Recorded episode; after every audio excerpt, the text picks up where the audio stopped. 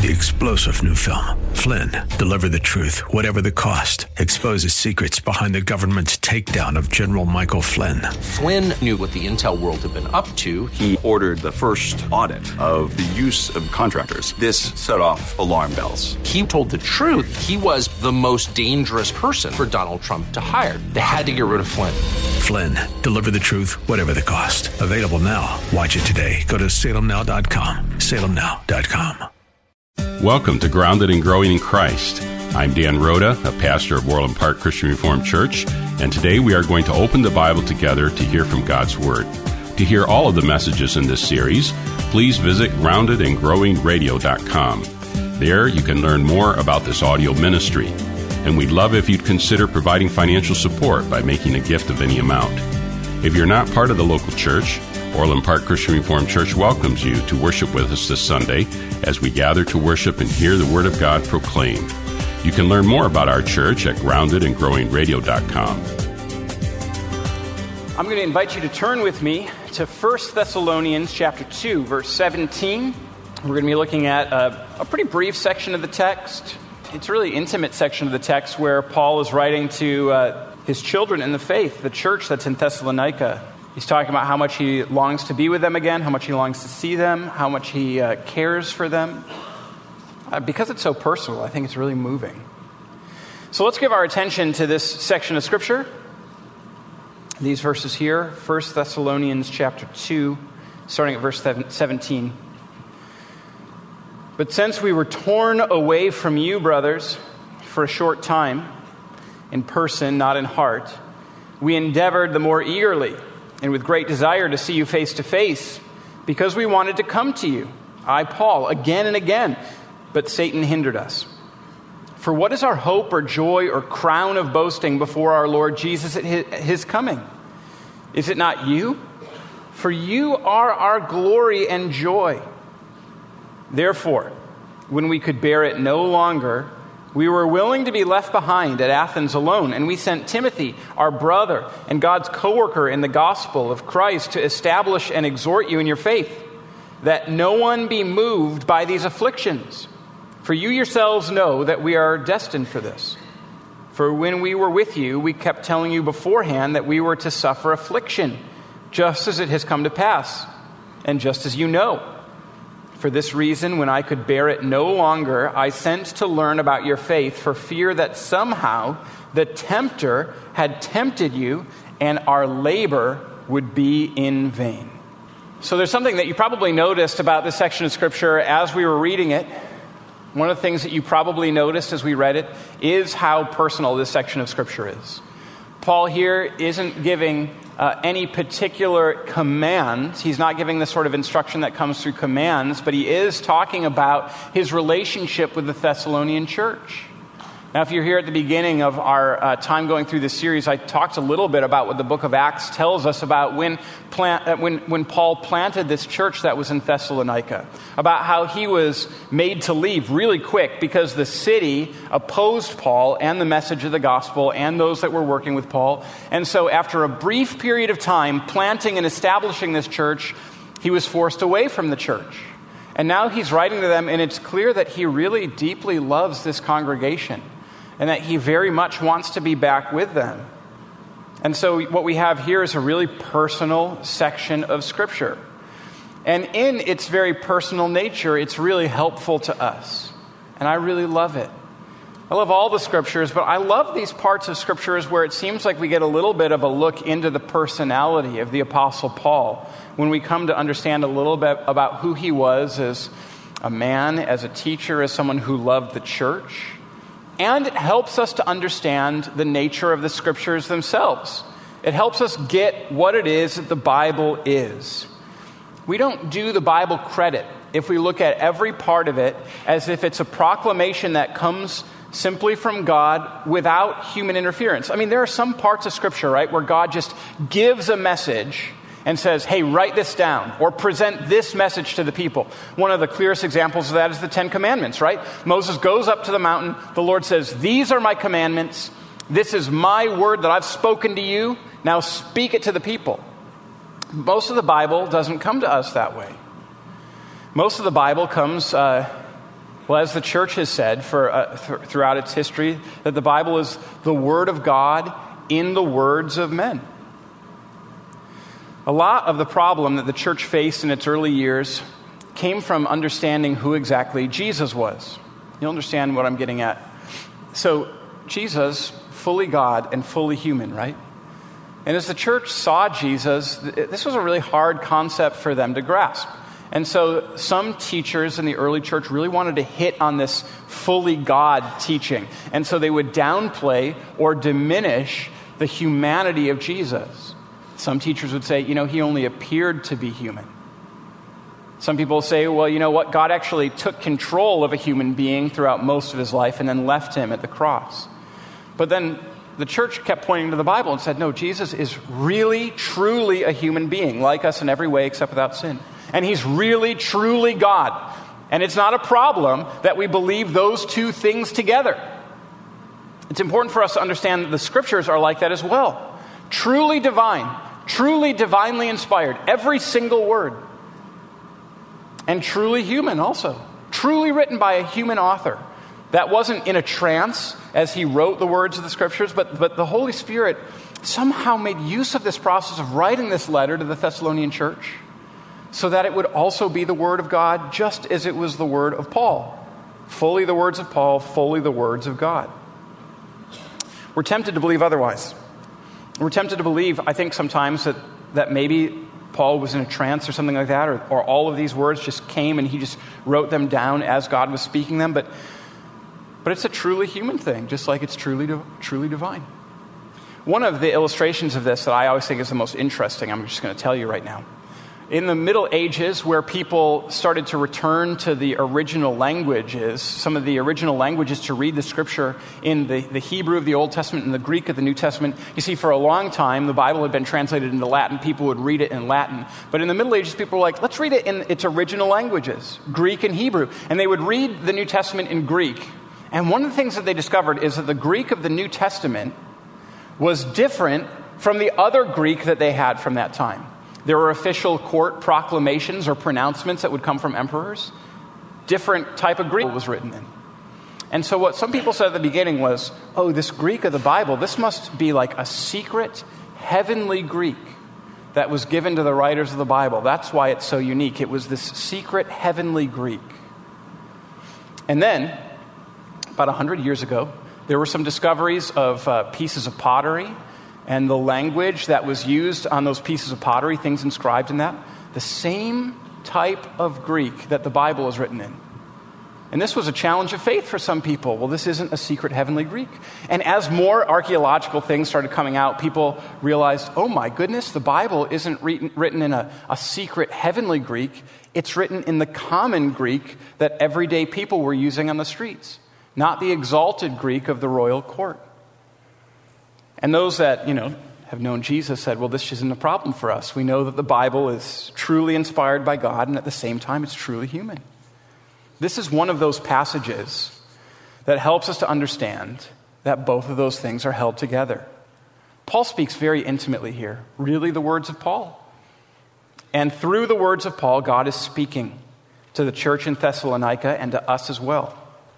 And so let's just walk together through the text as we take a look at what's written here very personally. Let's, for, the first thing I want for us to see is that Paul really longed to see the Thessalonians again. He longs for it so much, and he expresses it in uh, chapter 2, verses 17 and 18. Uh, one commentator says this He says that Paul's desire to see the Thessalonians is expressed repeatedly to the point of awkwardness in verses 17 and 18 in order to underscore his desire for reunion. Let's look at the ways that he stresses this in verses 17 and 18. The first thing that we note is Paul says, We were torn away from you at the very beginning. Since we were torn away from you. And literally, in again the Greek, or more woodenly, this would be, We were orphaned from you. And then he uses the word brothers. He's referring to the brothers and the sisters that were a part of the Thessalonian church. He was saying, We became a part of the same family when you trusted in Jesus Christ. And so when I was forced out of the city, along with Silas and Timothy, it was so painful. It was like losing my family. It was like becoming an orphan. That's how closely united we had become because we share the same faith. He says, secondly, that while he had been absent in person, he hadn't been absent in his heart. He said, Since we were torn away from you, brothers, for a short time, in person, not in heart. His heart is still with the Thessalonian church. His mind is still with the Thessalonian church, even as he is physically absent from them. The third thing that he says is that he eagerly and with great desire wants to see them again face to face. And that's again in verse 17, we were torn away from you, brothers, for a short time, in person, not in heart. We endeavored the more eagerly and with great desire to see you face to face. And then he makes it clear again in verse 18. He restates it again. This is why the commentator, uh, G.K. Beale, says it's almost to the point of awkwardness, right? He restates it again. He says, We wanted to come see you. I, Paul, wanted to come see you. And not only did I want to come see you, I wanted to see you again and again. This is some deep affection. This is deep love that Paul has for his brothers and sisters in the Thessalonian church. And this is the kind of affection that does and that can unite Christians when we have Christ in common. Today's message on Grounded and Growing in Christ will continue in just a moment. To learn more about Orland Park Christian Reformed Church, to listen to other messages from our audio ministry, or to make a financial gift of any amount, please visit groundedandgrowingradio.com. That's groundedandgrowingradio.com. This audio ministry is made possible by gifts from listeners like yourself, and we greatly appreciate all those of you who continue to make it possible to share this work with listeners across Chicagoland. Now let's return to today's message you know, it's really remarkable that this is the depth of the affection that Paul is experiencing and feeling because he was with the Thessalonian church for a really brief period of time.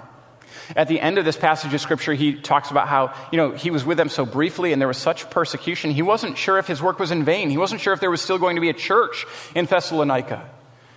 And so, not even knowing if the church was still there, he was praying for them and he was longing so very much to be back with them. This is the type of affection that can be shared between those who trust in Jesus, who have Jesus in common. I got to tell you, this is one of the things that I understand cognitively with my mind, but sometimes it's hard for me to express myself in these sorts of ways. I don't know about you, but I can at times find it difficult to, I guess, express the, the same sort of, of longing that Paul expresses here, the same sort of deep affection that Paul expresses here. And I think the reason for that is that it can be a little bit embarrassing. And I, I, don't know about you, but I've been sometimes made fun of for those sorts of things. Let me tell you one situation in particular. I was at Wheaton College, it was freshman year. And freshman year, you know, you're trying to sort of establish yourself. And I had some friends that were at, at Calvin College that I really very much wanted to see. I was really longing to see them again. And I had some friends up in Canada that I was really longing to see again, but I didn't have a car, so I didn't have a way to go see them. But my friend called me and said, Hey, if you can figure out a way to come to Grand Rapids this weekend, we'll go drive and visit our friends who are in Canada. And I longed for this so much that I like called a bunch of people. This is before like Facebook, so I didn't know how to get the word out, right? I just sent a message in every way that I knew. I like passed notes. I made phone calls. I was like, does anyone know anyone that's going to be going to Grand Rapids this weekend? And can I drive with them? And I got a call from a group of really cool dudes, right? These were real cool dudes that were driving to Grand Rapids because one of them lived in Grand Rapids. And so the chief cool dude called me and was like, hey man, driving to Grand Rapids, you can hop in if you want. And I responded, oh, that is a dream come true, is what I told him. and after I said that, there was this like uncomfortable pause on the phone. And he goes, dude, that's super weird that you said that. and I realized, oh, not race. He doesn't care. I can't tell you how eager I am to see you. You know, I want to come to you. We want to come to you. I, Paul, I want to visit you again and again and again because I miss you. And this is the type of affection that's ours when we share Christ Jesus in common. And so don't worry about being cool. Let folks know let your brothers and sisters in Christ know how eagerly you desire to be with them, how much you care for them, how the love of Christ unites you in a, a, deep and a powerful and a beautiful way. This is the type of affection that belongs to those who share Christ in common. The second thing that's important for us to know here is, as Paul is writing to the Thessalonians, is that spiritual warfare is real. Verse 18, you probably noticed it, it, it stands out. Paul says, Because we wanted to come to you, I, Paul, again and again, but Satan hindered us. So Paul's saying, Listen, you need to know how sincerely I long to be present face to face with you, but you also need to know that I have been hindered by Satan, that I, I couldn't make it there, couldn't make it back because Satan, Satan has prevented me from coming back. Now, there's a lot of speculation in various commentaries about the precise way that Satan had perhaps hindered Paul from being able to come and see the Thessalonians again, but I think that's pretty unhelpful speculation. The scriptures don't tell us the means by which Paul was prevented from returning to the Thessalonian church. It simply, it t- simply tells us that he was prevented and that he was hindered by Satan from returning to the Thessalonian church.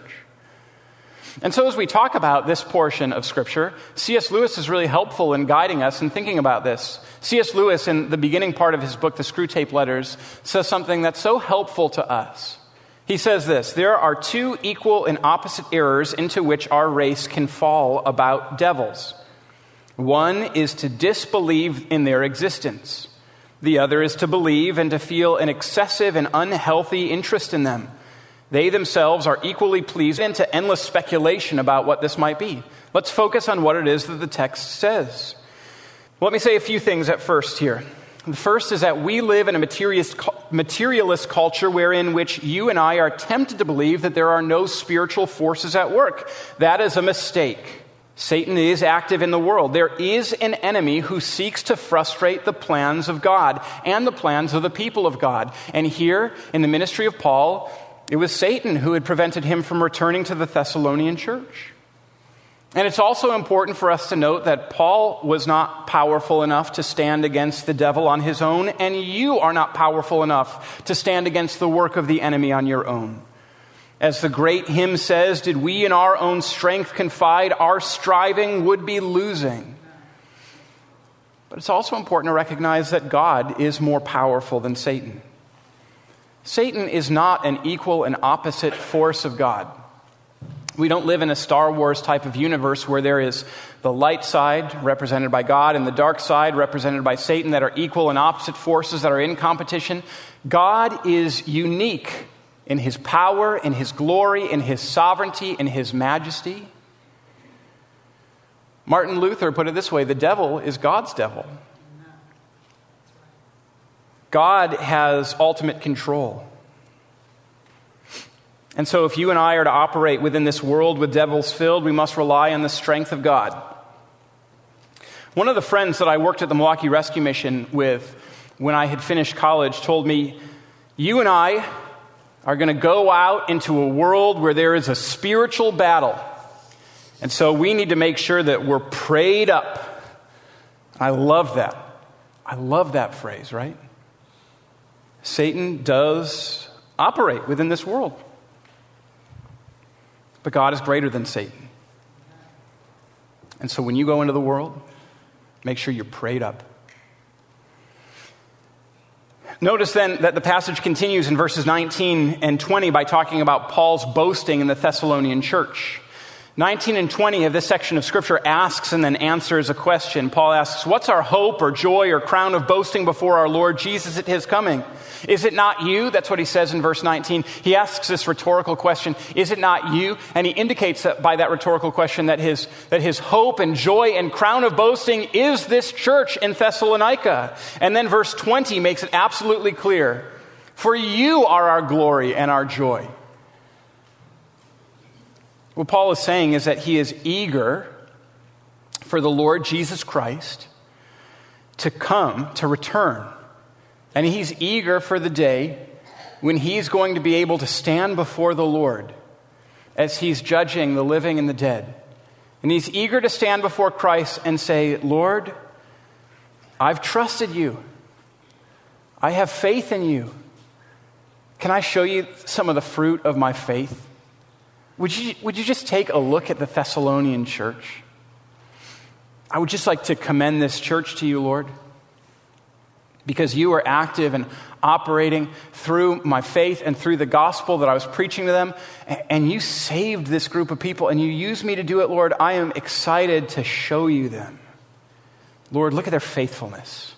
See that it flowed through you making use of my gospel message to save them. Paul here is talking like he is a proud, beaming father, beaming because of the faith of the Thessalonian church. He's so proud that they continue to trust in Jesus Christ. And, and, again, he says, at the coming of the Lord, he's excited to, he's excited to, to show the Lord this. That they're going to be his, his crown of boasting.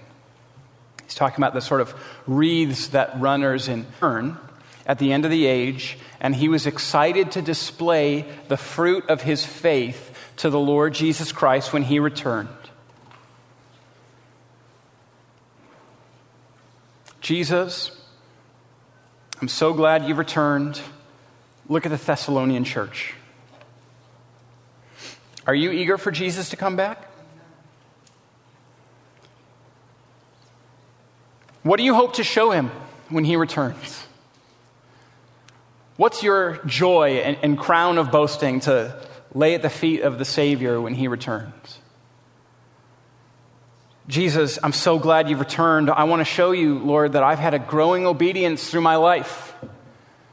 I know that you've been strengthening by, me by your Spirit throughout my whole life, and I just want to show you this growing obedience that has developed within me. This is for you. And Lord, uh, you know that I was stuck in, in sin and, and for how I, I prayed about it and how I fought against it. It was all for you. And I just want to show you that that growth in grace, that was for you, Lord. I want to show it to you. Or maybe when the Lord Jesus Christ returns, you're going to say, Jesus, this is my friend. You know that I prayed for a long time that she'd be a Christian, and you know that you gave me the opportunity to tell her about you.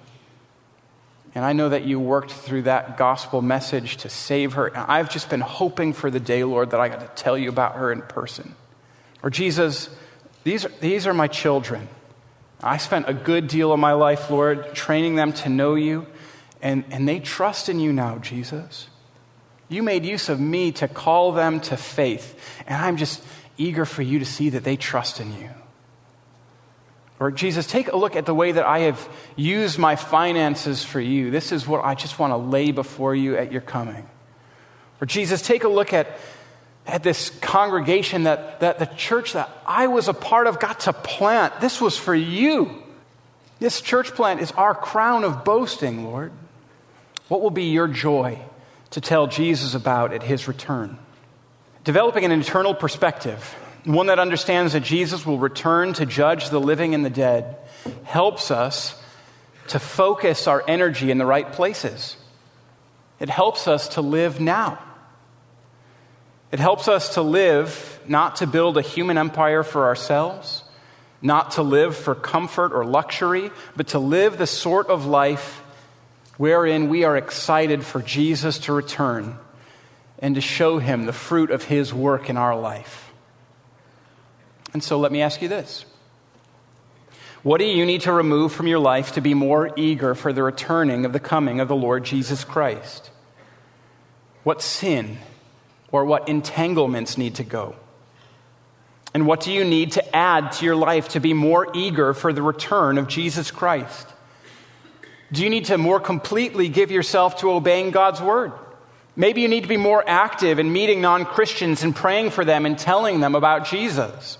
Maybe you need to be more singularly focused about teachings, teaching your children to know and love Jesus Christ. Maybe you need to be more committed to, to funding and encouraging church planting efforts to see these types of crowns of joy.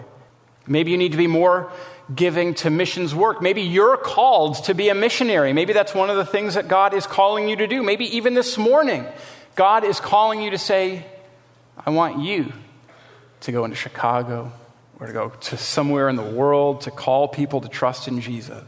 But Paul says it's the Thessalonian church that's his crown of boasting before the Lord at the coming of the Lord. But this might make you pause and wonder wait, well, didn't Paul say in Galatians that he boasted only in the cross? How is he now boasting in the Thessalonian church?